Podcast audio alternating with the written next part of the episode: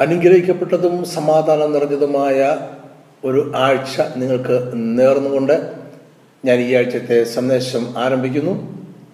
നിങ്ങളുടെ ജീവിതത്തിൽ ഇന്ന് വരെ അനുഭവിച്ചിട്ടില്ലാത്ത സന്തോഷവും സമൃദ്ധിയും ഈ ആഴ്ച നിങ്ങൾക്ക് ലഭിക്കും എന്ന പ്രാർത്ഥനയോടുകൂടി ഈ സന്ദേശം ഞാൻ ആരംഭിക്കുന്നു. ഒരു ചോദ്യം ചോദിച്ചുകൊണ്ട് ഞാൻ ആരംഭിക്കുവാൻ ആഗ്രഹിക്കുന്നു. യേശുക്രിസ്തുവിന്റെ ഉപമകളിൽ ഏറ്റവും അധികം പ്രചാരമുള്ള ഓമ ഏതായിരിക്കും? നിങ്ങളുടെ ഉത്തരം ഞാൻ മനസ്സിലാക്കുന്നു. മുടിയനായ പുത്രന്റെ കഥ എന്ന് നമ്മൾ വിളിക്കുന്ന കർത്താവ് പറഞ്ഞ ഉപമയായിരിക്കും ഏറ്റവും പ്രചാരമുള്ള ഉപമ വിശ്വാസി ആയിട്ടുള്ളവർക്കും വിശ്വാസി അല്ലാത്തവർക്കും ഒരുപോലെ അറിയാവുന്ന ഒരു ഉപമയാണ് മുടിയനായ പുത്രന്റെ കഥ. ഈ ഉപമയുടെ അടിസ്ഥാനത്തിൽ ധാരാളം സന്ദർശങ്ങൾ ഒരു നിങ്ങൾ കേട്ടിട്ടുണ്ടായിരിക്കാം. ഈ മനോഹരമായ ഉപമയുടെ അടിസ്ഥാനത്തിൽ ധാരാളം സന്ദേശങ്ങൾ ഞാനും പറഞ്ഞിട്ടുണ്ട് എന്ന് ഞാൻ ഈ സമയത്ത് ഓർക്കുന്നു. എന്നാൽ ഒരു കാര്യം ഞാൻ നിങ്ങൾക്ക് തീർച്ചയായിട്ട് ഇപ്പോൾ പറയാൻ ആഗ്രഹിക്കുന്നു. നിങ്ങളിപ്പോൾ കേൾക്കുവാൻ പോകുന്ന സന്ദേശം നിങ്ങൾ ഇന്നവരെ കേട്ടുള്ള സന്ദേശങ്ങളിൽ നിന്നും വ്യത്യസ്തമായിരിക്കും. ചില പുതിയ കാര്യങ്ങൾ മനസ്സിലാക്കുവാൻ ചില പുതിയ മർമ്മങ്ങൾ മനസ്സിലാക്കുവാൻ ഈ വീഡിയോ കേൾക്കുന്നതിലൂടെ നിങ്ങൾക്ക് കഴിയും. അതുകൊണ്ട് ശ്രദ്ധയോടെ ഈ വീഡിയോ മുഴുവൻ കേൾക്കുക. ലൂക്കോസിന്റെ സുവിശേഷം പതിനഞ്ചാമത്തെ അധ്യായം. നഷ്ടപ്പെട്ടത് മടക്കി ലഭിക്കുന്നതിനെ കുറിച്ചുള്ള ഒരു അധ്യായമാണ്. യേശു ഇവിടെ മൂന്ന് ഉപമകൾ വിവരിച്ച് പറയുന്നുണ്ട്. ഒന്ന് നഷ്ടപ്പെട്ടു പോയി മടക്കി ലഭിച്ച ഒരു ആടിനെ കുറിച്ചുള്ള ഉപമ പറയുന്നു. രണ്ടാമത് നഷ്ടപ്പെട്ടു പോയി മടക്കി ലഭിച്ച ഒരു നാണയത്തെക്കുറിച്ചുള്ള ഉപമ പറയുന്നു. മൂന്നാമത് നഷ്ടപ്പെട്ടു പോയി എങ്കിലും മടക്കി ലഭിച്ച മകനെ കുറിച്ചുള്ള ഒരു ഉപമ പറയുന്നു. ആദ്യത്തെ രണ്ട് ഉപമകളിലും മനുഷ്യരല്ല കഥാപാത്രങ്ങളായിട്ട് ഉള്ളത്. ഒരു ഉപമയിൽ ഒരു ആടും രണ്ടാമത്തെ ഉപമയിൽ ഒരു നാണയവും ആണ്. മൂന്നാമത്തെ ഉപമയിൽ മാത്രമേ മനുഷ്യർ കഥാപാത്രങ്ങളായി വരുന്നുള്ളൂ. ഒരു പിതാവും രണ്ട് മക്കളുമാണ് പ്രധാനപ്പെട്ട കഥാപാത്രങ്ങൾ. ഈ മൂന്ന് ഉപമകളിലും നമ്മുടെ കർത്താവ് പറയുവാൻ ആഗ്രഹിച്ചത് നഷ്ടപ്പെട്ടത് മടക്കി ലഭിക്കുമ്പോൾ സ്വർഗരാജ്യത്തിലുണ്ടാകുന്ന മഹാ സന്തോഷത്തെക്കുറിച്ചാണ്. എപ്പോഴെല്ലാം നഷ്ടപ്പെട്ടത് മടക്കി ലഭിക്കുന്നുവോ അപ്പോഴെല്ലാം സ്വർഗരാജ്യത്തിൽ മഹാ സന്തോഷം ഉണ്ടാകും. അതിന്റെ അർത്ഥം ഈ ഉപമ ദൈവരാജ്യത്തെക്കുറിച്ചുള്ള എന്തോ പറയുവാനായിട്ടാണ് കർത്താവ് പറഞ്ഞത്. ദൈവരാജ്യത്തിന്റെ ഒരു സ്വഭാവം ദൈവരാജ്യത്തിന്റെ ഒരു മർമ്മം പറയുവാനാണ് കർത്താവ് ഉമ പറഞ്ഞത്. ഈ കാര്യം നമ്മുടെ മനസ്സിൽ വെച്ചുകൊണ്ട് നമുക്ക് ഉപമ പഠിക്കുവാനായിട്ട് ആഗ്രഹിക്കാം. ഞാൻ പറഞ്ഞതുപോലെ ഒരു റീ റീഡിങ് അല്ലെങ്കിൽ ഒരു പുനർവായനയാണ് നമ്മളിപ്പോൾ നടത്തുവാനായിട്ട് പോകുന്നത്. ഈ പിതാവിന്റെ ഭവനം ദൈവരാജ്യത്തിന് സദൃശ്യമാണ് എന്ന് നമുക്ക് ചിന്തിക്കാം. ഈ പിതാവ് ദൈവത്തെയോ അല്ലെങ്കിൽ ദൈവരാജ്യത്തിലെ ശ്രേഷ്ഠനായ രാജാവിനെയോ കാണിക്കുന്നു എന്ന് നമുക്ക് ചിന്തിക്കാം. ഈ കഥയിൽ പിതാവിന് രണ്ട് മക്കളാണ് ഉണ്ടായിരുന്നത്. എന്തുകൊണ്ടാണ് രണ്ട് മക്കൾ ഉണ്ടായത് എന്ന ചോദ്യത്തിന് പ്രസക്തിയില്ല. അദ്ദേഹത്തിന് രണ്ട് മക്കൾ ഉണ്ടായിരുന്നു. ചില വേദപണ്ഡിതന്മാർ ഇതിനെ ഒരു അലീഗറിക്കൽ ഇന്റർപ്രിട്ടേഷനായി വ്യാഖ്യാനിക്കാറുണ്ട്. അലീഗറിക്കൽ ഇന്റർപ്രിട്ടേഷൻ എന്ന് പറയുമ്പോൾ ഇത് മറ്റെന്തിന്റെയോ നിഴലാണ് മറ്റെന്തിന്റെയോ പ്രതീകമാണ് എന്ന രീതിയിൽ അതിനെ വ്യാഖ്യാനിക്കാറുണ്ട്. അങ്ങനെ വ്യാഖ്യാനിക്കുന്നവർ ഒരു മകൻ പഴയ സഭയെയും മറ്റേ മകൻ പുതിയ സഭയുമാണ് കാണിക്കുന്നത് എന്ന് അതിന്റെ നിഴലാണ് എന്ന് അവർ വ്യാഖ്യാനിക്കാറുണ്ട്. ഞാൻ അധികം അലീഗറിക്കൽ ഇന്റർപ്രിട്ടേഷൻസ് നടത്തുന്ന ആളല്ല. അലീഗറിക്കൽ ഇന്റർപ്രിട്ടേഷൻസ് വളരെ വിദഗ്ധനായിട്ടുള്ള ഒരു ദൈവശാസ്ത്രജ്ഞന്റെ കയ്യിൽ നല്ല ഒരു ഉപകരണമാണ്. എന്നാൽ അറിവും പരിജ്ഞാനമില്ലാത്ത ഒരു പ്രസംഗകന്റെ കയ്യിൽ അത് അപകടകരമായ ഒരു ഉപകരണമാണ്. പഴയ നിമിത്ത ഭാഗങ്ങളെ പ്രത്യേകിച്ചും ഇങ്ങനെ അറിവും പരിജ്ഞാനവും ഇല്ലാത്ത പ്രസംഗങ്ങൾ വ്യാഖ്യാനിച്ച് വളരെയധികം അപകടങ്ങൾ വരുത്തി വെക്കുന്നത് നമ്മൾ നിത്യേന കാണുകയും കേൾക്കുകയും ചെയ്യുന്നുണ്ട്. അതുകൊണ്ട് ഞാൻ അലീഗറിക്കൽ ഇന്റർപ്രിട്ടേഷൻസിലേക്ക് അധികം ഞാൻ കടക്കാറില്ല. അപകടം ഒഴിവാക്കണം എന്നൊരാഗ്രഹമാണ് എനിക്കുള്ളത്. മാത്രമല്ല ഞാൻ അലീഗറിക്കൽ ഇന്റർപ്രിറ്റേഷൻസിനെ അത്രയധികം ഒന്നും പ്രോത്സാഹിപ്പിക്കുന്നതും ഇല്ല. എന്നെ സംബന്ധിച്ചോളവും ഈ രണ്ട് മക്കൾ മൂത്ത മകനും ഇളയ മകനും രണ്ട് കൂട്ടം ആളുകളെ കാണിക്കുന്നു എന്ന് ചിന്തിക്കുവാനാണ് ഞാൻ താല്പര്യപ്പെടുന്നത്. ഈ രണ്ട് മക്കളും ഈ പിതാവിന്റെ ഭവനത്തിലാണ് ജീവിച്ചിരുന്നത്. ഇവർ രണ്ടുപേരും ആ പിതാവിന്റെ മക്കളായിരുന്നു മൂത്ത മകനും ഇളയ മകനും. ഇവർക്ക് രണ്ടുപേർക്കും പിതാവിന്റെ എല്ലാവിധ നന്മകളും അനുഗ്രഹങ്ങളും സമ്പത്തുകളിന്മേലും ഒരു അവകാശം ഉണ്ടായിരുന്നു. എന്നാൽ നിർഭാഗ്യവശാൽ രണ്ടാമത്തെ മകന്റെ മനസ്സിൽ ചില ദുഷ്ടചിന്തകൾ കടന്നു വന്നു അദ്ദേഹത്തിന് പിതാവിന്റെ കർത്തൃത്വം അംഗീകരിക്കുവാൻ മനസ്സ് തോന്നിയില്ല. രണ്ടാമത്തെ മകനെ സംബന്ധിച്ചോളം സാമ്പത്തികമല്ല ഒരു പ്രശ്നം എന്ന് നമ്മൾ മനസ്സിലാക്കണം. കാരണം പിതാവിന്റെ സമ്പത്തിൽ നിന്നും എത്രയധികം വേണമെങ്കിലും ചെലവഴിക്കുവാൻ രണ്ട് മക്കൾക്കും പരിപൂർണമായ സ്വാതന്ത്ര്യമുണ്ടായിരുന്നു. ഈ കഥയിൽ നിന്ന് തന്നെ നമുക്ക് അത് മനസ്സിലാക്കാവുന്നതാണ്. നമ്മൾ കുറച്ചുകൂടെ കഴിഞ്ഞ് ഈ കഥ വായിച്ച് താഴേക്ക് വരുമ്പോൾ ഈ മടങ്ങി വരുന്ന മകന്റെ കയ്യിൽ പിതാവ് ഒരു മോതിരം അണിയിക്കാൻ പറയുന്നതായി വായിക്കുന്നുണ്ട്. ഈ മോതിരം ഒരു സാധാരണ മോതിരമല്ല. ഈ മകൻ തന്റെ വിരലിൽ അണിയേണ്ട മോതിരമാണ് ഇത് എങ്കിലും ഇതൊരു സാധാരണ മോതിരമല്ല. ഈ മോതിരം എല്ലാ സാമ്പത്തികമായ ഇടപാടുകളും നടത്താനുള്ള ഒരു അധികാരമാണ്. ഒരു രീതി പറഞ്ഞാൽ അന്നത്തെ ക്രെഡിറ്റ് കാർഡ് ആയിരുന്നു ഈ മോതിരം എന്ന് പറയുന്നത്. കാരണം ഈ മോതിരം ഒരു പ്ലെയിൻ ആയിട്ടുള്ള മോതിരമല്ല. ഈ മോതിരത്തിൽ ഒരു പടം ഒരു ചിത്രം ആലേഖനം ചെയ്തിരിക്കും ഫ്യൂഡൽ സമ്പ്രദായം നിലവിൽ ഇരുന്ന കാലഘട്ടത്തിൽ ഓരോ ഫ്യൂഡൽ പ്രഭുവിനും ഒരു പ്രത്യേക ഡിസൈനുള്ള ആർമറും ഷീൽഡും പരിചയം ഒക്കെ ഉണ്ടായിരുന്നു. ഈ പ്രത്യേക ഡിസൈനുള്ള പരിചയ കാണുമ്പോൾ ആ പരിചയമായി നിൽക്കുന്ന പടയാളി ഏത് ഫ്യൂഡൽ പ്രഭുവിന്റെ ആളാണ് എന്ന് വ്യക്തമായിട്ട് മനസ്സിലാക്കുവാനായിട്ട് കഴിയുന്നു. അതുപോലെ തന്നെ ഈ കുടുംബങ്ങൾക്കെല്ലാം ഒരു പ്രത്യേകമായിട്ടുള്ള ചിത്രമുണ്ട്. ഒരു പ്രത്യേകമായിട്ടുള്ള ഡിസൈൻ ഉണ്ട്.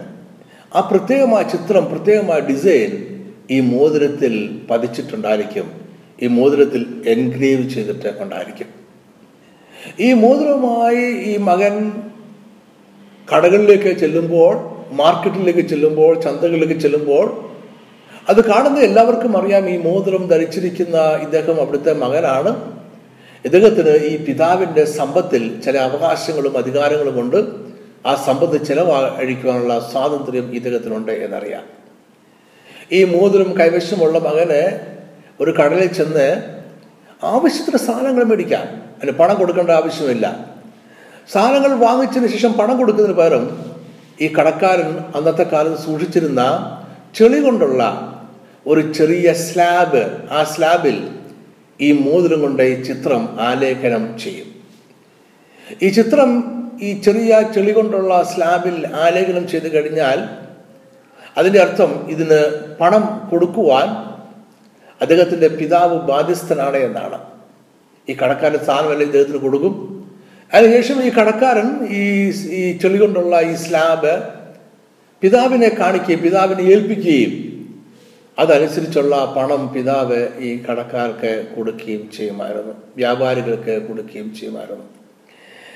അതുകൊണ്ട് ഒരു അനുഗ്രഹിക്കപ്പെട്ട രീതിയിൽ നല്ല രീതിയിൽ ജീവിക്കുവാനുള്ള സാമ്പത്തികമായ കാര്യങ്ങൾ ഈ മകന് ഉണ്ടായിരുന്നു. അതിന്റെ ബുദ്ധിമുട്ട് അദ്ദേഹത്തിന് ഉണ്ടായിരുന്നില്ല. എന്നാൽ ഈ മകന്റെ എല്ലാ ചെലവുകളും ഈ പിതാവ് അറിയും. എല്ലാ ചെലവുകൾക്കും പണം കൊടുക്കുന്ന അദ്ദേഹം ആയതുകൊണ്ട് ഈ വ്യാപാരികൾ ഈ ചെളിയുടെ സ്ലാബുമായി ചെല്ലുമ്പോൾ എന്തെല്ലാം വാങ്ങിച്ചു എത്ര രൂപ ചെലവാക്കി എന്നൊക്കെ ഈ പിതാവ് മനസ്സിലാക്കും. ഈ പിതാവ് ഇതൊക്കെ മനസ്സിലാക്കി കഴിയുമ്പോൾ പിതാവിന് മനസ്സിലാക്കാൻ കഴിയും ഈ മകൻ ഏത് രീതിയിലുള്ള ജീവിതമാണ് നയിക്കുന്നത് എന്ന് മനസ്സിലാക്കാൻ കഴിയും.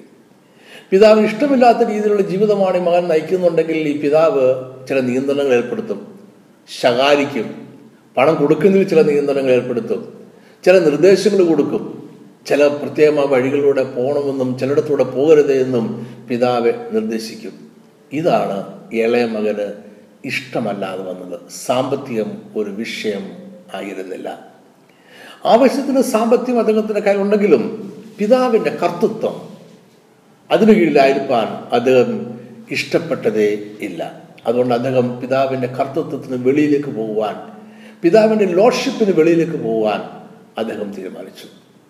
നമ്മുടെ ഇടയിലുള്ള ക്രിസ്തീയ വിശ്വാസികളിലും ചിലരിങ്ങനെയാണ് അവർ പിതാവിന്റെ ഭവനത്തിലാണ് ജീവിക്കുന്നത് എന്നവർ അവകാശപ്പെടുന്നു രക്ഷിക്കപ്പെട്ടവരാണ് വീണ്ടെടുക്കപ്പെട്ടവരാണ് വീണ്ടും ജന്മം പ്രാപിച്ചവരാണ് എന്നൊക്കെ അവർ അവകാശപ്പെടുന്നു. അവർ ചെലവഴിക്കുന്നത് മുഴുവൻ പിതാവിൽ നിന്ന് ലഭിക്കുന്ന അനുഗ്രഹങ്ങളും നന്മകളും അവർ ജീവിക്കുന്ന മുഴുവൻ പിതാവിൽ നിന്ന് ലഭിക്കുന്ന അനുഗ്രഹങ്ങളും നന്മകളും ഉപയോഗിച്ചാണ്. രോഗസൗഖ്യവും സാമ്പത്തികമായ അനുഗ്രഹങ്ങളും സൗന്ദര്യവും സമാധാനവും ഒക്കെ അവർക്ക് പിതാവിന്റെ ഭവനത്തിലായതുകൊണ്ട് മാത്രം ലഭിക്കുന്നുണ്ട്. എന്നാൽ അവരെ പിതാവിന്റെ കർത്തൃത്വം അംഗീകരിക്കുവാൻ തയ്യാറാകുന്നില്ല. പിതാവിന്റെ ലോഷിപ്പ് അംഗീകരിക്കുവാൻ അവരെ തയ്യാറാകുന്നില്ല. എന്ന് പറഞ്ഞാൽ പിതാവും ഇവരും തമ്മിൽ വലിയ ഒരു ഗ്യാപ്പ് വലിയൊരു വിടവ് ഉണ്ട് എന്നാണ് അർത്ഥം. ഓർക്കുക രക്ഷ സൗജന്യമായി നമുക്ക് ലഭിക്കുന്നതാണ്. അതിൽ ചില കെട്ടുകൾ ഉണ്ട് എന്നുള്ളത് എന്നൊരു വാസ്തവവും ആണ്. ഒരു കെട്ടുമില്ലാത്ത ഒന്നല്ല രക്ഷ എന്ന് പറയുന്നത്.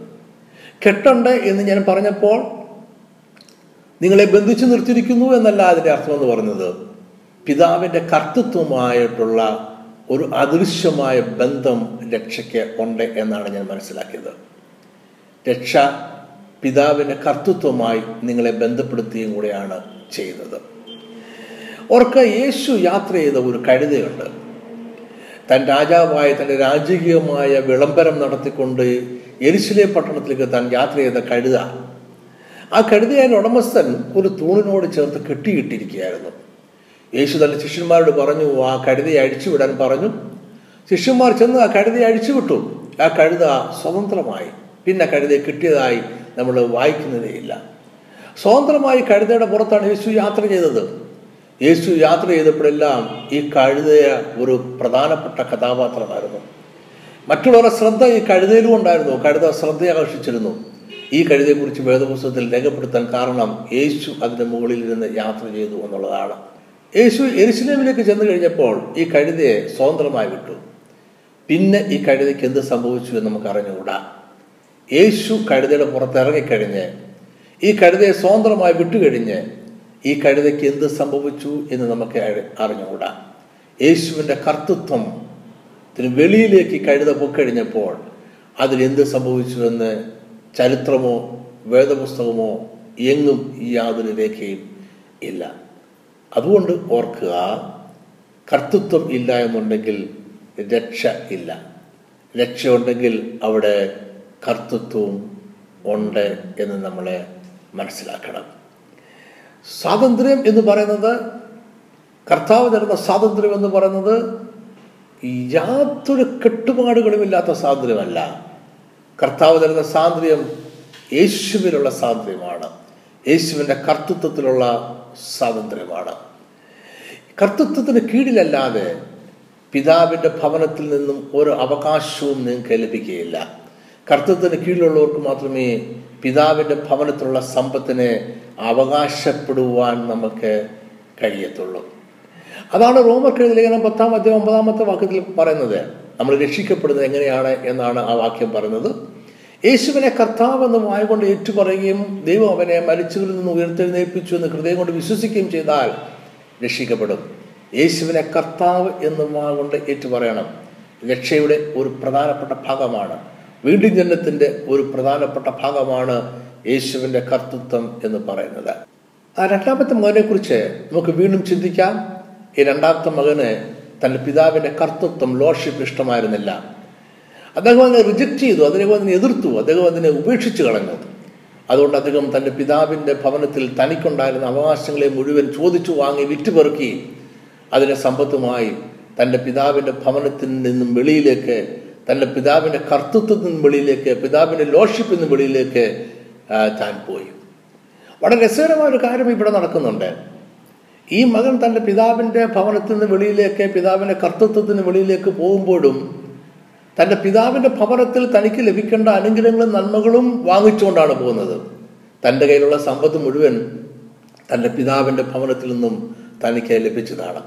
ഇത് വളരെ രസകരമായ കാര്യമാണ്. അദ്ദേഹത്തിന് സമ്പത്ത് വേണം അദ്ദേഹത്തിന് അനുഗ്രഹം വേണം അദ്ദേഹത്തിന് നന്മ വേണം. എന്നാൽ പിതാവിന്റെ കർത്തൃത്വം അദ്ദേഹം ആഗ്രഹിക്കുന്ന ഇല്ല ഇത് ഈ രണ്ടാമത്തെ മകന്റെ ജീവിതത്തിന്റെ നാശത്തിന്റെ ആരംഭം ആയിരുന്നു. അദ്ദേഹത്തിന്റെ സമാധാനം മുഴുവൻ അദ്ദേഹത്തിന് നഷ്ടപ്പെട്ടു പോയി. സമ്പത്ത് നഷ്ടപ്പെട്ടു പോയി. ആരോഗ്യം നഷ്ടപ്പെട്ടു പോയി. ജീവിതം തന്നെ നഷ്ടപ്പെടുന്ന അവസ്ഥയിലേക്ക് എത്തി. എന്നാൽ അനുഗ്രഹവശാൽ ഈ രണ്ടാമത്തെ മകൻ ഒരു വലിയ കഠിനഹൃദയനായ പാവിയായിരുന്നില്ല അദ്ദേഹത്തിന് തന്നെ തെറ്റ് മനസ്സിലായി. അദ്ദേഹത്തിന് മനസ്സിലായി എല്ലാവിധ നന്മകളും അനുഗ്രഹങ്ങളും സമാധാനപരമായ ജീവിതവും എല്ലാം ലഭിക്കണമെന്നുണ്ടെങ്കിൽ പിതാവിന്റെ സംരക്ഷണം വേണം പിതാവിന്റെ കർത്തൃത്വം വേണം എന്ന് അദ്ദേഹത്തിന് മനസ്സിലായി. എങ്കിലും തന്റെ ജീവിതത്തിൽ ഇത്രയും കഷ്ടതകളും ഭാരങ്ങളും വേദനകളും അനുഭവിച്ചതിന് ശേഷമാണ് ഈ രണ്ടാമത്തെ മകന് പിതാവിന്റെ കർത്തൃത്വത്തിന്റെ പ്രാധാന്യത്തെക്കുറിച്ചും ബോധ്യമായത് എന്നത് ഖേദകരമായ ഒരു സത്യമായി തന്നെ നിൽക്കുന്നു. അദ്ദേഹം കഠിന ഹൃദയനായ ഒരു പാപിയല്ലായിരുന്നതുകൊണ്ട് മടങ്ങി വരുവാൻ അദ്ദേഹം തീരുമാനിച്ചു. തന്റെ പിതാവിന്റെ അടുത്ത് അടുക്കിലേക്കും പിതാവിന്റെ കർത്തൃത്വത്തിലേക്കും മടങ്ങി വരുവാൻ ഈ രണ്ടാമത്തെ മകൻ തീരുമാനിച്ചു. അദ്ദേഹം മടങ്ങി ചെല്ലുമ്പോൾ പറയാൻ ആഗ്രഹിച്ച വാചകം ഇതാണ് ലൂക്കോസ് പതിനഞ്ചിന്റെ പത്തൊമ്പത്. ഇനി നിന്റെ മകൻ എന്ന പേരിന് ഞാൻ യോഗ്യമല്ല. നിന്റെ കൂലിക്കാരിൽ ഒരുത്തനെ പോലെ എന്നെ ആക്കണമേ എന്ന് പറയും എന്ന് പറഞ്ഞു. ഇവിടെ അർത്ഥം വളരെ വ്യക്തമാണ്. എല്ലാ കൂലിക്കാരും പിതാവിന്റെ ലോഡ്ഷിപ്പിന്റെ കർത്തൃത്വത്തിന് കീഴിലാണ്. എല്ലാ കൂലിക്കാരും പിതാവിന്റെ ഭവനത്തിലെ നന്മകളും അനുഗ്രഹങ്ങളും അനുഭവിക്കുന്നുണ്ട്. എല്ലാ കൂലിക്കാരും അനുഗ്രഹിക്കപ്പെടുന്ന ജീവിതമാണ് പിതാവിന്റെ ഭവനത്തിൽ ജീവിക്കുന്നത്. അതുകൊണ്ട് ഈ മകൻ മടങ്ങി ചെന്നിട്ട് തന്റെ പിതാവിനോട് പറയുന്ന ഇതാണ് നിന്റെ കർത്തൃത്വത്തിലേക്ക് ഞാൻ മടങ്ങി വന്നിരിക്കുന്നു നിന്റെ ലോഡ്ഷിപ്പിലേക്ക് ഞാൻ മടങ്ങി വന്നിരിക്കുന്നു. നിന്റെ ലോഡ്ഷിപ്പ് ഇല്ലാതെ ഒരു ജീവിതമില്ല എന്ന് ഞാൻ മനസ്സിലാക്കുന്നു. ഈ മകൻ മടങ്ങി വന്നപ്പോൾ പിതാവ് അവന് മൂന്ന് കാര്യങ്ങൾ കൊടുത്തു. അവന് മനോഹരമായ വസ്ത്രത്തെ കൊടുത്തു. അവന് കാലിടുവാൻ ചെരുപ്പ് കൊടുത്തു. ഓർക്കുക മനോഹരമായ വസ്ത്രത്തെ കൊടുത്തു എന്ന് പറയുമ്പോൾ അവരുടെ സംസ്കാരം അനുസരിച്ച് അവരൊരു മേൽവസ്ത്രം ലഭിച്ചു എന്നാണ് അർത്ഥം. മേൽവസ്ത്രം ഇട്ടുകൊണ്ടും ചെരുപ്പിട്ടുകൊണ്ടും ഭവനത്തിൽ നടക്കുന്നത് മക്കളാണ് അല്ലെങ്കിൽ അവിടുത്തെ യജമാനാണ്.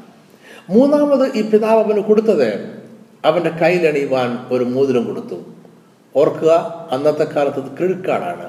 ഒരു സാധാരണ മോതിരമല്ല തന്റെ പിതാവിന്റെ ഭവനത്തിന്റെ പ്രത്യേകമായിട്ടുള്ള ചിത്രം ആലേഖനം ചെയ്തിരിക്കുന്ന ഡിസൈൻ ആലേഖനം ചെയ്തിരിക്കുന്ന മോതിരമാണ് കൊടുത്തത്. എന്ന് പറഞ്ഞാൽ ഈ രണ്ടാമത്തെ മകൻ തന്റെ സകല സമ്പത്തും നശിപ്പിച്ചു കളഞ്ഞു വൃദ്ധ ചെലവാക്കി കളഞ്ഞു എങ്കിലും അവൻ മടങ്ങി വന്നപ്പോൾ പിതാവ് അവനെ വീണ്ടും വിശ്വസിക്കുകയാണ്.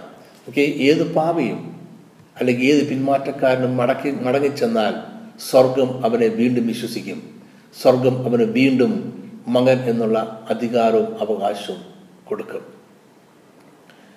നമ്മൾ രക്ഷിക്കപ്പെട്ട പിതാവിന്റെ ഭവനത്തിലാവുമ്പോൾ നമുക്ക് ലഭിക്കുന്ന ഒരു പ്രത്യേക പദവിയുണ്ട്. നമ്മൾ പിതാവിന്റെ കാര്യസ്ഥനായി മാറുകയാണ്.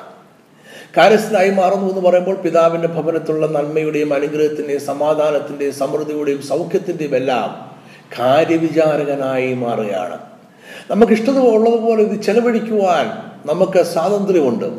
എന്നാൽ എല്ലാറ്റിന്റെയും കണക്ക് ഈ കാര്യസ്ഥൻ ഈ കാര്യവിചാരകൻ പിതാവിന് സമർപ്പിക്കേണ്ടതായിട്ടിരിക്കുന്നു. ഈ കാര്യസ്ഥനും കാര്യവിചാരകനും പിതാവിന്റെ ലോഡ്ഷിപ്പിന് അല്ലെങ്കിൽ കർത്തൃത്വത്തിന് കീഴിൽ ആയിരിക്കും. ഇത് നമ്മൾ പ്രത്യേകം ഓർക്കേണ്ട ഒരു കാര്യമാണ്. ഈ മകൻ തിരിച്ചു വരാൻ തീരുമാനിച്ചു. തന്റെ പിതാവിന്റെ കർത്തൃത്വം ലോഡ്ഷിപ്പ് അതിന് കീഴിൽ താൻ ജീവിക്കുവാൻ തീരുമാനിച്ചു. അവനൊരു വലിയ വെൽക്കം വലിയൊരു സ്വാഗതം പിതാവ് നൽകി. നമ്മുടെ കർത്താവ് ഈ ഭൂമിയിലേക്ക് വന്നത് ആരെയും കണ്ടം ചെയ്യാനല്ല. ആരെയും ശവിക്കാനല്ല ആരും നശിച്ചു പോകണം എന്ന് ആഗ്രഹിച്ചല്ല കർത്താവ് വന്നത്. ആരെയും വിധിക്കാനല്ല കർത്താവ് വന്നത്. പിന്നെയോ കർത്താവ് ഈ ഭൂമിയിലേക്ക് വന്നത് പിതാവിന്റെ രാജ്യത്തിലേക്ക് നമ്മളെ ചേർക്കുവാൻ വേണ്ടിയാണ്. നമ്മളെ റെസ്റ്റോർ ചെയ്യാൻ വേണ്ടിയാണ്. നമ്മളെ വീണ്ടും പിതാവിന്റെ രാജ്യത്തിലേക്ക് ചേർക്കുവാൻ വേണ്ടിയാണ് യേശു ഭൂമിയിലേക്ക് വന്നത്. നഷ്ടപ്പെട്ടു പോയ ആടുകളെ കണ്ടെത്തി തന്റെ പിതാവിന്റെ ഭവനത്തിലേക്ക് കൂട്ടിക്കൊണ്ടു പോകാൻ വേണ്ടിയാണ് നമ്മുടെ കർത്താവ് ഈ ഭൂമിയിലേക്ക് വന്നത്. ഒരു പാവിയും ഒരു പിന്മാറ്റക്കാരനും ഒരുപോലെ നഷ്ടപ്പെട്ടു പോയ ഒരു ആടാണ്. ഒരു പാപി തന്റെ ജന്മം മുതൽ തന്നെ യേശുവിന്റെ കർത്തൃത്വത്തെ നിരാകരിക്കുന്ന തിരസ്കരിക്കുന്ന വ്യക്തിയാണ്. ഒരു പിന്മാറ്റക്കാരനാകട്ടെ തന്റെ പിതാവിന്റെ ഭവനത്തിൽ എത്തിയതിനു ശേഷം തന്റെ പിതാവിന്റെ കർത്തൃത്വത്തെ തിരസ്കരിച്ചുകൊണ്ട് പിതാവിന്റെ ഭവനം വിട്ട് പുറത്തുപോയ ആളാണ്. യേശു രണ്ടു കൂട്ടർക്കും വേണ്ടിയാണ് വന്നത്. സ്വർഗം ഒരിക്കലും ആരെയും പറഞ്ഞു വിടാൻ ആഗ്രഹിക്കുന്നില്ല. മറിച്ച് ആരെല്ലാം ഈ സ്വർഗത്തിലേക്ക് മടങ്ങി വരുന്നുവോ പിതാവിന്റെ ഭവനത്തിലേക്ക് മടങ്ങി മടങ്ങി വരുന്നുവോ അവരെ കുറിച്ചെല്ലാം ഓർത്ത് സ്വർഗം അതിയായി സന്തോഷിക്കുകയാണ് ചെയ്യുന്നത്. പിതാവ് ഇദ്ദേഹത്തിന് ഒരു വസ്ത്രവും ഒരു ചെരുപ്പും ഒരു മോതിരവും കൊടുത്തു. ആരെല്ലാം മടങ്ങിച്ചെല്ലുന്നോ അവർക്കെല്ലാം ഇത് ലഭിക്കും. സ്വർഗത്തിൽ ഇത് തയ്യാറാക്കി വെച്ചിരിക്കുകയാണ്. ഇതിനുശേഷം പിതാവ് ചെയ്ത കാര്യമാണ് ഏറ്റവും രസകരമായ കാര്യം ഏറ്റവും പ്രധാനപ്പെട്ട കാര്യം. നമ്മുടെ സന്ദേശം ഏറ്റവും പ്രധാനമായി പറയാൻ ആഗ്രഹിക്കുന്നത് ഈ സംഭവത്തെക്കുറിച്ചാണ്. പിതാവ് ഒരു മൃഗത്തെ കൊന്നു. അതിന്റെ രക്തം ചുരിഞ്ഞു. അതിനുശേഷം ഒരു സമാധാനത്തിന്റെ അത്താണം അദ്ദേഹം ഒരുക്കി. ഒരു മൃഗത്തെ അദ്ദേഹം കൊന്നു. അതിന്റെ രക്തം ചൊരിഞ്ഞത് ഈ മകന്റെ പാപത്തിന്റെ പരിഹാരമായി തീരുവാൻ വേണ്ടിയാണ്. ഈ മകനെ താൻ തിരിച്ചെടുക്കുന്നു. എന്ന് തിരിച്ച് സ്വീകരിക്കുന്നു എന്നതിന്റെ അടയാളമായിട്ടാണ്. താൻ അത്താഴം ഒരുക്കിയത് ഒരു വലിയ സദ്യ താൻ ഒരുക്കിയത് അതൊരു സമാധാനത്തിന്റെ അത്താഴമായിട്ടാണ് അതൊരു ഉടമ്പടിയുടെ അത്താഴമാണ് എന്താണ് ഈ ഉടമ്പടി? ഇതൊരു സമാധാനത്തിന്റെ ഉടമ്പടിയാണ്. ഒരു പുതിയ ഉടമ്പടി ഇപ്പോൾ പിതാവും മകനും തമ്മിൽ സ്ഥാപിക്കപ്പെടുകയാണ്. ഈ പുതിയ ഉടമ്പടി സമാധാനത്തിന്റെ ഉടമ്പടിയാണ്. ഒപ്പം തന്നെ ഈ പുതിയ ഉടമ്പടി ഈ പിതാവിന്റെ കർത്തൃത്വം ഈ മകൻ അംഗീകരിച്ചു എന്നതിന്റെ ഉടമ്പടി കൂടെയാണ്. ഈ മൃഗത്തെ കൊന്ന് രക്തം ചീന്തിയപ്പോൾ മകന്റെ പാപങ്ങൾ പൂർണമായിട്ടും കഴുകപ്പെട്ടു. ഈ മൃഗത്തിന്റെ രക്തം ഈ പുതിയ ഉടമ്പടിയെ എന്നേക്കുമായിട്ട് മാറ്റമില്ലാത്തതായി ഉറപ്പിച്ചു. ഈ മൃഗത്തിന്റെ മാംസം ഒരുക്കിക്കൊണ്ടുള്ള അത്താഴം സമാധാനത്തിന്റെ ഉടമ്പടി അത് ഈ ഭാവിയും ഈ പിതാവും തമ്മിൽ ഭാവിയും നമ്മുടെ കർത്താവും തമ്മിൽ ഭാവിയും ദൈവവും തമ്മിലുള്ള സമാധാനത്തിന്റെ ഉടമ്പടിയുടെ അത്താഴമാണിത്. ഈ അത്താഴം ഈ ഉടമ്പടിയെ ഉറപ്പിക്കുകയാണ് ചെയ്യുന്നത്. യേശുവിന്റെ കാലഘട്ടത്തിൽ ഇതൊരു പാരമ്പര്യമായിരുന്നു. പഴയ നിയമ വേദപുസ്തകത്തിന്റെ കാലഘട്ടത്തിലും ഇതൊരു പാരമ്പര്യമായിരുന്നു. ഒരു ഉടമ്പടി ബന്ധത്തിൽ രണ്ട് കൂട്ടർ തമ്മിൽ എത്തപ്പെട്ടാൽ ഒരു മൃഗത്തെ കൊന്ന് രക്തം ചൊരിഞ്ഞ് ഒരു അത്താഴം ഒരുക്കും. അങ്ങനെയാണ് പഴയ നിയമ ഭാഗത്ത് യാക്കോബ് തന്റെ കസിനായിരുന്ന ലാബാനുമായി ഒരുമിച്ച് ഒരു അത്താഴത്തിന് ഇരിക്കുന്നത്. ഈ പിതാവും മകനും തമ്മിൽ പുതിയൊരു സമാധാനത്തിന്റെ ഉടമ്പടിയിലേക്ക് പ്രവേശിച്ചു. ഈ മൃഗത്തിന്റെ രക്തം ഈ സമാധാനത്തിന്റെ ഉടമ്പടിയെ ഉറപ്പിച്ചു. ഈ അത്താഴം ഈ ഉടമ്പടിയെ ഒന്നുകൂടെ ഉറപ്പിക്കുന്നതായിരുന്നു. ഈ പിതാവിന് ഇനി ഒരു മകൻ കൂടിയുണ്ട് മൂത്ത മകൻ. മൂത്ത മകൻ എന്നാൽ ഇതിൽ സന്തോഷവാനായിരുന്നില്ല. ഈ ഉടമ്പടിയിൽ അദ്ദേഹത്തിന് യാതൊരു സന്തോഷവും ഉണ്ടായിരുന്നില്ല. അതുകൊണ്ട് അദ്ദേഹം ഈ ഉടമ്പടിയുടെ അത്താഴം കഴിക്കുവാൻ തയ്യാറായില്ല. ഈ ഉടമ്പടിയുടെ അത്താഴം കഴിക്കാതെ പിതാവിന്റെ ഭവനത്തിന്റെ വെളിയിൽ ഇരുട്ടിൽ അദ്ദേഹം നിൽക്കുകയാണ്. ഈ മൃഗത്തെ കൊന്നതിലോ അതിന്റെ രക്തം ചൊരിഞ്ഞതിലോ അതിന്റെ രക്തം ചൊറിഞ്ഞതിലോ ഒരു ഉടമ്പടി സ്ഥാപിച്ചതിലോ ഈ മൂത്ത മകന് യാതൊരു പങ്കില്ല. യാതൊരു ഓഹരിയുമില്ല. അദ്ദേഹത്തിന് യാതൊന്നും ചെയ്യേണ്ടതായിട്ടുമില്ല. പിതാവാണ് ഈ മൃഗത്തെ കൊന്നത്. പിതാവാണ് അതിന് രക്തം ചൊരിഞ്ഞത്. പിതാവാണ് ഈ പുതിയ ഉടമ്പടി ഈ രക്തത്താൽ ഉറപ്പിച്ചത്. എന്നാൽ ഉടമ്പടിയുടെ അത്താഴം വരുമ്പോൾ ഈ മൂത്ത മകന് അതിലൊരു പങ്ക് ഉണ്ട്. ആരെല്ലാം ഈ പിതാവും മകനും തമ്മിൽ ഉള്ള ഈ സമാധാനത്തിന്റെ ഉടമ്പടി അംഗീകരിക്കുന്നുവോ? അവരെല്ലാം ഈ ഉടമ്പടിയുടെ അത്താഴത്തിൽ ഈ സമാധാനത്തിന്റെ അത്താഴത്തിൽ പങ്കെടുക്കണം. അവിടെയുള്ള എല്ലാ വേലക്കാരും എല്ലാ ദാസന്മാരും ഈ ഉടമ്പടിയുടെ അത്താഴത്തിൽ പങ്കെടുത്തു. അവർക്ക് ഈ ഉടമ്പടിയിൽ സന്തോഷം മാത്രമേ ഉള്ളൂ. എന്നാൽ ഈ മൂത്ത മകൻ മാത്രം ഈ ഉടമ്പടിയിൽ പങ്കെടുത്തില്ല ഈ സമാധാനത്തിന്റെ അത്താഴത്തിൽ പങ്കെടുത്തില്ല. അദ്ദേഹം മത്സരിച്ച് വെളിയിൽ നിന്നു. എന്താണ് ഈ മൂത്ത മകന് നഷ്ടപ്പെട്ടത്? തന്റെ ഇളയ സഹോദരനുമായി ഒരു സമാധാനത്തിലെത്തുവാൻ ഒരു സമാധാനത്തിന് ഉടമ്പടിയിലെത്തുവാനുള്ള ഒരു അവസരത്തെ ഈ മൂത്ത മകന് എന്നേക്കുമായി നഷ്ടപ്പെടുകയാണ്. ഈ പിതാവും മകനും തമ്മിൽ ഒരു സമാധാനം സ്ഥാപിച്ചപ്പോൾ ഈ ഈ ഭവനത്തിലെ എല്ലാ ദാസന്മാരും ഈ ഉടമ്പടി അത്താഴത്തിൽ പങ്കെടുക്കുന്നതിലൂടെ ഈ സമാധാനത്തെ സമാധാനത്തിന്റെ ഉടമ്പടിയെ അംഗീകരിച്ചപ്പോൾ ഈ മൂത്ത മകൻ മാത്രം പിതാവും മകനും തമ്മിലുള്ള സമാധാനത്തെ എതിർത്തു. തിരസ്കരിച്ചു നിരാകരിച്ചു. അവൻ ഭവനത്തിന് വെളിയിൽ ഇരുട്ടിൽ നിൽക്കുകയാണ്. എന്നാൽ ഈ പിതാവ് അതുകൊണ്ട് ഈ അത്താഴം അവസാനിപ്പിക്കാനോ നിർത്താനോ നിർത്തിവെക്കാനോ ഒന്നും തയ്യാറായില്ല. അത്താഴം തുടർന്നുകൊണ്ടേയിരുന്നു ആഘോഷം തുടർന്നുകൊണ്ടേയിരുന്നു കാരണം നഷ്ടപ്പെട്ടു പോയ ഒരു മകൻ മടങ്ങി വന്നിരിക്കുകയാണ്. എപ്പോഴെല്ലാം നഷ്ടപ്പെട്ടു പോയ മനുഷ്യൻ മടങ്ങി വരുന്നോ അപ്പോഴെല്ലാം സ്വർഗത്തിൽ ആഘോഷം നടക്കും. ഈ കഥയിലെ മൂത്ത മകന്റെ കാര്യം വളരെ ദുഃഖകരമാണ്. താൻ ഒന്നും ചെലവഴിച്ചിട്ടില്ല. തനിക്കൊന്നും നഷ്ടപ്പെടാനായിട്ടില്ല. എങ്കിലും താൻ മത്സരിക്കുകയാണ്. ഇളയ മകൻ മടങ്ങി വന്നതിൽ തനിക്ക് യാതൊരു നഷ്ടവുമില്ല. ഇളയ മകന് വീണ്ടും അവകാശം ലഭിക്കുന്നതിൽ തനിക്ക് യാതൊരു നഷ്ടവും ഉണ്ടാകാൻ പോകുന്നില്ല. എങ്കിലും അവൻ ഈ സമാധാന ഉടമ്പടിയോടെ മത്സരിക്കുകയാണ്. മത്സരിക്കുന്ന ഇവന്റെ കാര്യമാണ് ദുഃഖകരമായ കാര്യം. അവൻ ഏകനായി സമാധാനം നഷ്ടപ്പെട്ടവനായി. അന്ധകാരത്തിൽ പിതാവിന്റെ ഭവനത്തിന് വെളിയിൽ സന്തോഷമില്ലാതെ അത്താഴമില്ലാതെ അവൻ കഴിച്ചു കൂട്ടുകയാണ് അവൻ ജീവിക്കുകയാണ് ചെയ്യുന്നത്. ഈ മൂത്ത മകൻ ഒരു റിലീജിയസ് ബോയാണ് മതപരമായി അവൻ വളരെ നല്ല ഒരു ഒരു ഒരു ഒരു ചെറുപ്പക്കാരനായിരുന്നു. അവൻ എപ്പോഴും അവന്റെ പിതാവിനെ അനുസരിച്ചിരുന്നു. അവന്റെ പിതാവിന്റെ ലോഷിപ്പിനെ കർത്തൃത്വത്തിനെ അവൻ അംഗീകരിച്ചിരുന്നു. പക്ഷെ തന്റെ പിതാവിന്റെ കർത്തൃത്വത്തെ അംഗീകരിച്ചിരുന്നത് ന്യായപ്രമാണം പ്രമാണങ്ങൾ അങ്ങനെ പറഞ്ഞതുകൊണ്ട് മാത്രമാണ് അവന്റെ ഹൃദയം കൊണ്ട് അവനത് സ്വീകരിക്കുകയല്ല ചെയ്തത്. പ്രമാണങ്ങൾ അങ്ങനെ പറഞ്ഞു ന്യായപ്രമാണം അങ്ങനെ പറയുന്നു നിയമങ്ങൾ അങ്ങനെ പറയുന്നു. അതുകൊണ്ട് തന്നെ പിതാവിന്റെ കർത്തൃത്വത്തെ അവൻ അംഗീകരിച്ചു. എന്നാൽ രണ്ടാമത്തെ മകന്റെ കാര്യം അങ്ങനെയല്ല. അവൻ നഷ്ടപ്പെട്ടു പോയവനാണ്. എന്നാൽ അവനവന്റെ തെറ്റ് മനസ്സിലായി. തെറ്റ് മനസ്സിലായെന്ന് മാത്രമല്ല പിതാവിന്റെ കർത്തൃത്വത്തിന്റെ പിതാവിന്റെ ലോഡ്ഷിപ്പിന്റെ മർമ്മം രഹസ്യം എന്താണെന്ന് അവന് മനസ്സിലായി. അതുകൊണ്ട് അവൻ തന്റെ പിതാവിന്റെ കർത്തൃത്വത്തിലേക്കും പിതാവിന്റെ ഭവനത്തിലേക്കും അവനെ മടങ്ങി വന്നു. ഞാൻ ഈ സന്ദേശം ഇവിടെ അവസാനിപ്പിക്കുവാൻ ആഗ്രഹിക്കുന്നു. നമ്മൾ പറഞ്ഞ ഇത്രയും കാര്യങ്ങളുടെ രത്ന ചുരുക്കം ഇത്ര മാത്രമേ ഉള്ളൂ. പിതാവിനോടൊപ്പം താമസിക്കുക. ഇപ്പോൾ പിതാവിന്റെ ഭവനത്തിൽ നിന്നും അകലെയാണെന്നുണ്ടെങ്കിൽ വേഗം പിതാവിന്റെ ഭവനത്തിലേക്ക് മടങ്ങി വരിക. പിതാവിന്റെ കർത്തൃത്വത്തിന് കീഴിൽ പിതാവിന്റെ ലോഷിപ്പിന് കീഴിൽ നിങ്ങളായിരിക്കുക. ലോഷിപ്പില്ലാതെ ഇല്ല രക്ഷയില്ല. ഈ പിതാവ് ഒരുക്കുന്ന സമാധാന ഉടമ്പടിയുടെ അത്താടത്തിൽ ദൈവവും മനുഷ്യനും തമ്മിലുള്ള സമാധാന സ്ഥാപിച്ചതിന്റെ അടയാളമായി ഒരുക്കപ്പെടുന്ന സമാധാനത്തിന്റെ അത്താടത്തിൽ പങ്കുചേരുക. വളരെ സന്തോഷകരമായ അനുഗ്രഹിക്കപ്പെട്ട ഒരു ജീവിതം നയിക്കുക ഈ സന്ദേശം നിങ്ങൾക്ക് അനുഗ്രഹമായിരുന്നു എന്ന് ഞാൻ വിശ്വസിക്കുന്നു. ദൈവം നിങ്ങളെ സമൃദ്ധമായിട്ട് അനുഗ്രഹിക്കട്ടെ. വീണ്ടും അടുത്ത ആഴ്ച മറ്റൊരു സന്ദേശവുമായി നമുക്ക് ഒരുമിച്ച് കാണാം. ആമേ